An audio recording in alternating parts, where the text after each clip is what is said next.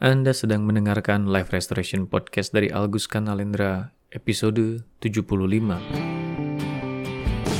Selamat datang di Life Restoration Podcast, inspirasi restorasi kehidupan dan transformasi diri untuk membantu mendesain kehidupan terbaik yang layak Anda dapatkan sesuai jati diri otentik Anda. Life Restoration Podcast menghadirkan berbagai inspirasi restorasi kehidupan dan transformasi diri yang juga diadaptasi dari kisah nyata para individu yang menjalani program terapi, konseling, dan life restoration coaching bersama Coach Alguska Nalendra. Halo para sahabat sekalian di mana pun Anda berada. Semoga dalam keadaan sehat, berkah berlimpah, dan damai berbahagia selalu di mana pun Anda berada bersama mereka yang Anda kasihi. Kembali berjumpa bersama saya, Agus Kanalendra, di Live Restoration Podcast di episode ke-75 kali ini. Episode yang di satu sisi menjadi pengingat atas satu hal yang tidak terlalu banyak saya bahas, sambil di sisi lain juga membahas fenomena terkini yang sedang saya alami dan saya anggap sesuai untuk diangkat sebagai topik dari episode kali ini. Saat ini saya sedang berada di Yogyakarta, kota yang dikenal dengan sebutan kota pelajar. Dan memang saya pun sedang berada di sini untuk belajar. belajar apa? Nanti saya ceritakan ya. Yang pasti di satu sisi ada hubungannya dengan judul dari episode kali ini. Ya, pastinya lah ya. Sebagaimana Anda sudah familiar, Episode demi episode podcast ini memang ditujukan untuk mengangkat berbagai fenomena terkini yang saya alami secara segar. Maksudnya segar itu bahasannya lebih kekinian lah ya. Kalau Anda juga familiar dengan YouTube channel saya, pastinya sudah cukup hafal juga bahwa ada berbagai jenis konten yang ada di channel itu. Beragam video dengan beragam isi dan ciri khasnya Nah, semua konten lain yang ada di channel itu sifatnya dibuat dengan ready stock. Maksudnya, saya menyiapkan dulu stok episode demi episode yang ada di channel itu. Baru kemudian, tim desain saya melakukan finishing pada setiap episodenya, dan kemudian semua stok episode itu mulai dijadwalkan untuk diunggah ke YouTube channel itu. Tapi berbeda dengan live restoration podcast ini Khusus untuk yang satu ini, dibuatnya segar setiap minggunya. Karena memang saya ingin memastikan isinya update dengan aktivitas terkini yang saya jalani. Sehingga podcast ini juga bisa menjadi semacam rekam jejak atau napak tilas bagi saya pribadi. Untuk saya mengingat kembali sedang ada momen spesial apa saja di minggu-minggu yang saya sudah jalani itu. Nah, begitu juga di aktivitas minggu ini. Saya sedang berada di Yogyakarta saat ini, sedang kembali melakukan update dan upgrade diri. Sedang belajar lagi. Tapi agak lain dari biasanya, aktivitas pembelajaran saya kali ini sedang tidak berhubungan langsung dengan dunia coaching, konseling, dan terapi. Ya, maksudnya tidak berhubungan langsung artinya secara tidak langsung tetap saja berhubungan. Cuma tadi itu, tidak langsung. Kalau nantinya dihubung-hubungkan, ya pasti tetap saja ada keterhubungannya. Kalau tidak, masa iya saya angkat sebagai episode podcast ini? Baiklah, saya mulai saja ceritanya. Saya saat ini sedang mengikuti pendidikan dan pelatihan atau diklat di bidang kepelatihan seni bela diri Hapkido. Bagi yang belum familiar, Hapkido adalah seni bela diri campuran asal negara Korea, di mana saya termasuk yang menggemari seni bela diri ini. Dan saat ini sedang menjalani diklat kepelatihan di bidang ini. Atau jangan-jangan ada yang bahkan lebih tidak familiar lagi. Bagaimana saya bisa kecemplung di bidang seni bela diri ini? ya, seandainya ada, karena memang masih awal-awal atau baru-baru mengikuti media sosial saya, ada baiknya kita perjelas dulu lah ya. Karena kalau di status-status saya terdahulu, saya kadang masih mengunggah kabar yang berhubungan dengan aktivitas ini. Sehingga lingkar pertemanan yang menggeluti dunia ini pun masih cukup banyak berinteraksi di media sosial saya. Kalau sekarang-sekarang, karena saya sendiri juga tidak banyak menyoroti hal ini, maka tidak banyak yang familiar dengan aktivitas saya dalam hal yang satu ini. Apalagi yang tergolong baru mengikuti perkembangan media sosial saya. Jadi begini, olahraga bela diri bukan hal baru bagi saya. Sebenarnya kalau berkaca dari pengalaman masa lalu, kehidupan saya boleh dikatakan tidak pernah lepas dari aktivitas ini, meski intensitasnya bervariasi. Dari kecil, saya terbiasa melihat ayah saya berlatih dan melatih bela diri taekwondo pada para muridnya di sebuah gelanggang latihan di dekat rumah. Ada kalanya juga beliau membawa saya ke tempat ujian atau tempat-tempat lain yang berhubungan dengan aktivitas bela diri ini. Sehingga dari kecil saya sudah familiar dan menggemari olahraga bela diri, terutama taekwondo. Kisah berlanjut. Seiring saya bertumbuh lebih besar, saya mulai menekuni atau mempelajari seni bela diri ini secara lebih serius. Karena memang dasarnya saya sudah suka, ya memperdalam seni bela diri ini pun saya lakukan memang secara enjoy saja. Tidak terasa, sekian waktu berlalu, Sewaktu saya menginjak usia SMP, saya sudah mulai sering melatih. Karena waktu itu saya sudah mulai menjadi asisten pelatih. Kalau ada yang heran, kok bisa usia sekecil itu jadi asisten pelatih? Ya kan karena latihannya juga dari kecil. Ya wajar saja kalau jadi asisten pelatihnya juga di usia yang relatif masih kecil saat itu. Sampai kemudian di usia SMA, saya sudah menjadi pelatih secara resmi. Saya sudah mengelola dua tempat berlatih dengan sekian banyak murid di dalamnya. Satu di sekolah saya, di SMA saya, satu lagi di gelanggang latihan tempat ayah saya melatih dulu. Jadi, kalau pagi sampai siang saya sekolah, saya belajar, sorenya itu saya mengajar. kalau boleh jujur, sebenarnya hal-hal itu yang membentuk berbagai hal positif dalam diri saya. Saya jadi suka mengajar karena itu. Karena saya merasakan betul bagaimana melalui seni bela diri ini, saya bisa menyentuh kehidupan berbagai murid yang saya latih. Kalau di zaman SMA dulu, bahkan saya mengajar para murid-murid adik kelas yang konon dikatakan bengal, sampai mereka dipandang lebih terkendali oleh pihak sekolah. Sampai-sampai guru BK menitipkan mereka pada saya untuk dididik agar lebih terkendali katanya. Saat itu sih saya belum berpikir yang tidak-tidak. Namanya juga masih usia sekolah, yang penting seru saja. Berlatih bersama, seru bersama, menjalin suasana persaudaraan dengan banyak orang, bahkan jadi bisa menghasilkan uang sendiri dari melatih itu tadi. tanpa disadari. Pengalaman itu juga yang membentuk saya untuk mulai menyukai dunia psikologi. Karena ketika melatih dan mendidik itu kan saya berhadapan dengan beragam jenis karakter. Maka di fase itu juga saya jadi lebih terlatih untuk berhadapan dengan beragam jenis individu. Dengan beragam jenis karakter yang beragam. Mengamati hal-hal yang membentuk dan mengubah mereka.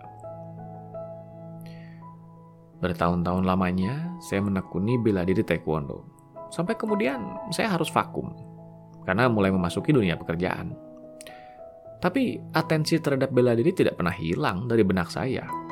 Pikiran tetap tertuju pada perkembangan dunia bela diri ini.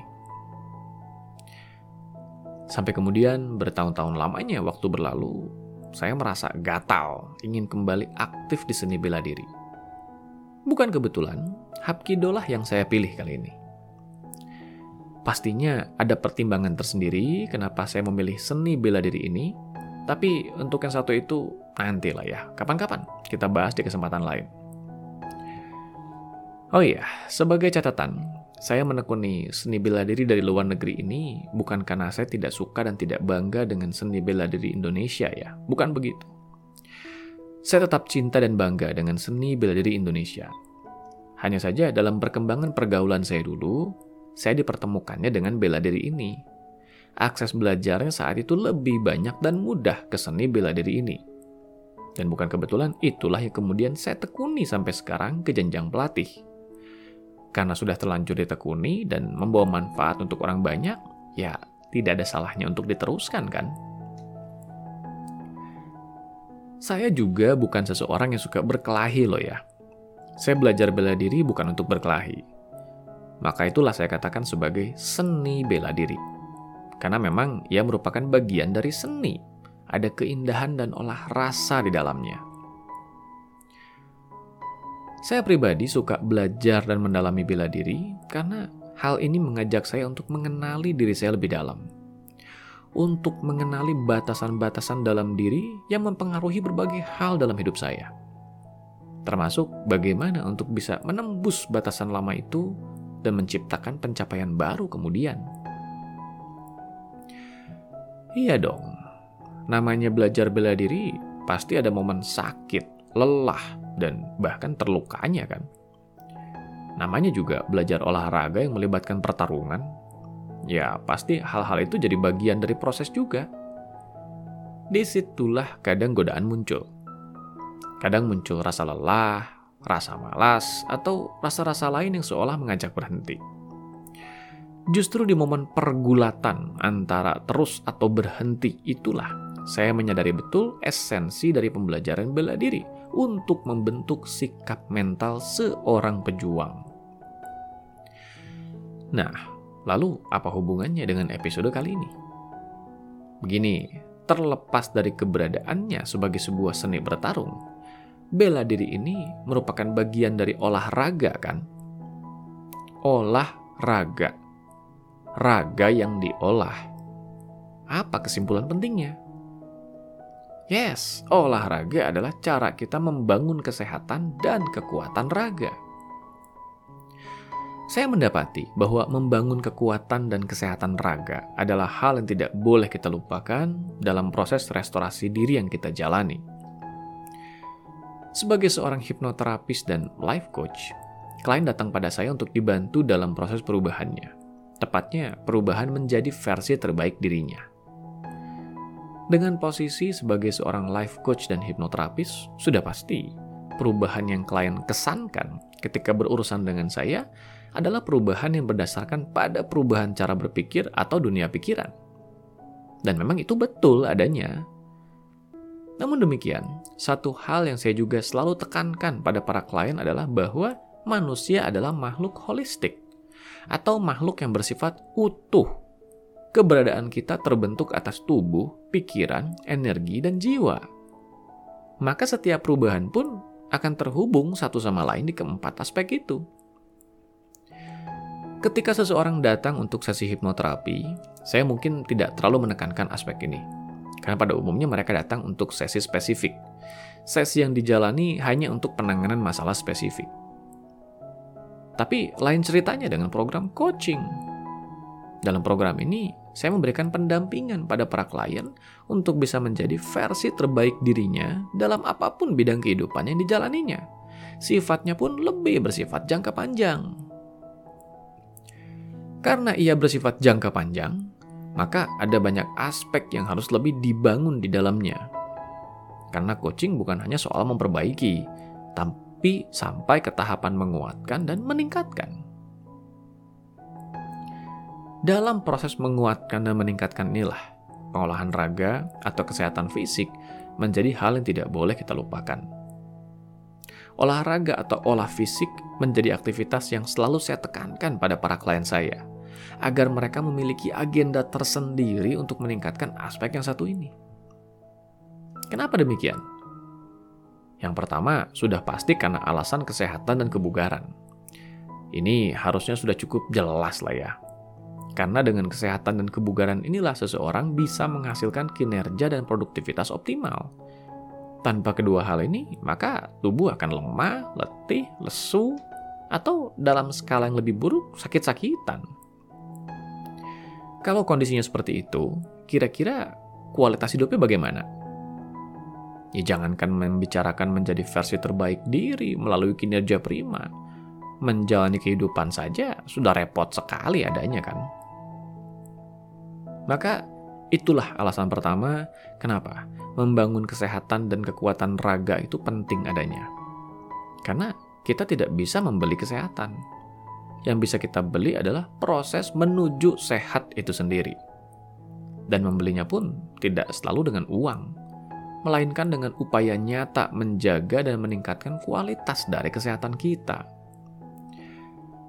Kalau kesehatan ini saja sudah tidak optimal, maka aspek lain pun tidak akan bisa dibangun dengan optimal.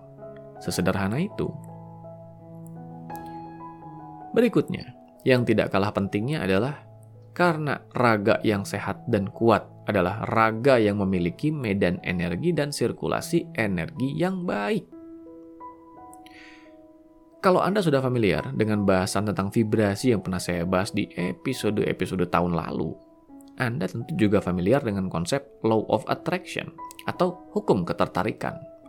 Di mana dalam konsep ini kita membicarakan betapa vibrasi atau medan energi diri akan saling beresonansi satu sama lain dengan vibrasi yang frekuensinya sejenis dan menciptakan reaksi ketertarikan tersendiri.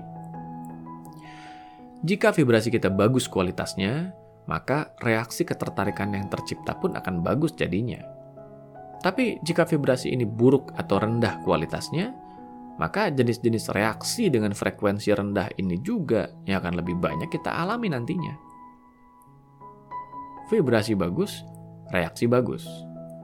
Vibrasi buruk, reaksi buruk.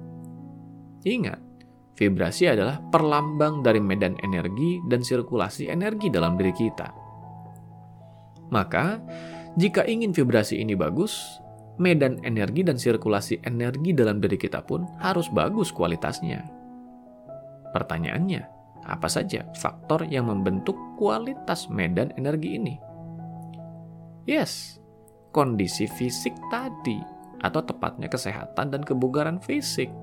Itu salah satunya.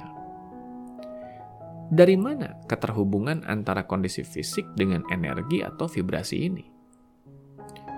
Sederhana sekali. Ingat, manusia adalah makhluk energi. Di balik tubuh fisik kita yang memiliki struktur yang padat ini, kalau tubuh fisik ini kita urai, dari mulai bagian tubuh, organ, jaringan, jaringan sel, dan bahkan sampai ke sel, kalau nantinya sel ini kita urai lebih kecil lagi sampai ke struktur yang tidak terlihat, yaitu energi, akan kita sadari bahwa diri kita terdiri dari energi. Di strukturnya yang terkecil, kita semua adalah makhluk energi. Karena struktur terdekat dari energi ini, dalam wujudnya yang lebih memadat secara fisik ada pada sel dalam tubuh kita, maka kualitas dari sel ini menjadi perlambang dari kualitas energi yang membentuk keberadaan kita. Lalu, apa yang membentuk kualitas dari sel? Satu yang paling berhubungan dengan bahasan di episode podcast ini adalah gaya hidup tentunya kan. Atau kebiasaan menjaga kesehatan dan kekuatan fisik tadi. Artinya, gaya hidup yang sehat atau kebiasaan menjaga kesehatan dan kekuatan fisik yang sehat akan mempengaruhi kesehatan sel dalam diri kita. Dan kesehatan sel ini akan mempengaruhi kesehatan dan kekuatan energi dalam diri kita yang membentuk kualitas vibrasi kita. Nah, jadi mulai bisa lebih menangkap ke mana arah dari penekanan akan poin penting dari episode kali ini kan? Raga yang terbangun kuat dan sehat akan lebih memancarkan vibrasi yang berkualitas. Maka harapannya kualitas hidup pun lebih baik karenanya. Ada tuh orang yang sering berolahraga tapi kualitas hidupnya tetap saja berantakan. Demikian biasanya argumen dari beberapa orang. Hei, kan sudah ditekankan bahwa hal ini baru salah satu faktor saja. Karena ia merupakan salah satu faktor, pastinya masih ada faktor lain kan? Nah, faktor lainnya ini masih ada beberapa yang lain lagi. Seperti kualitas mental emosional dan kualitas perbuatan yang kemudian mengisi rekening energi dan nantinya mempengaruhi algoritma vibrasi. Lebih lengkapnya tentang bahasan yang satu ini nanti Anda temukan di berbagai episode lain yang pernah saya buat sebelumnya lah ya. Karena bahasan tentang algoritma vibrasi ini pernah juga saya singgung di berbagai episode lain yang sudah dimuat di channel ini. Kembali ke bahasan tadi. Karena ia tetap merupakan salah satu faktor, maka tetap saja ia menjadi satu hal yang penting untuk dijaga kan? Kalau ada yang berargumen bahwa ada orang yang rajin berolahraga dan menjaga kekuatan serta kesehatan raganya, tapi kualitas hidupnya masih bermasalah, yang melambangkan vibrasi yang bermasalah, bisa dibayangkan kan? Kalau sudah di kondisi itu, orangnya justru malah mengabaikan kesehatan dan kekuatan raganya. Bagaimana? Lebih ancur-ancuran lagi kan? Kalaupun ternyata di aspek lain vibrasi seseorang berantakan karena mental emosionalnya bermasalah misalnya, paling tidak di aspek fisik atau raga ini tetap dijaga lah agar tidak hancur total kualitas vibrasinya. Paling tidak masih ada yang dijaga sehingga tidak turun semua kualitasnya.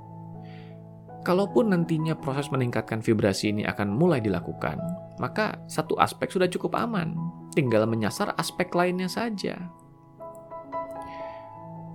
Olahraga atau aktivitas melatih raga juga punya peran melepaskan stres, di mana stres ini menjadi faktor yang menurunkan kualitas vibrasi.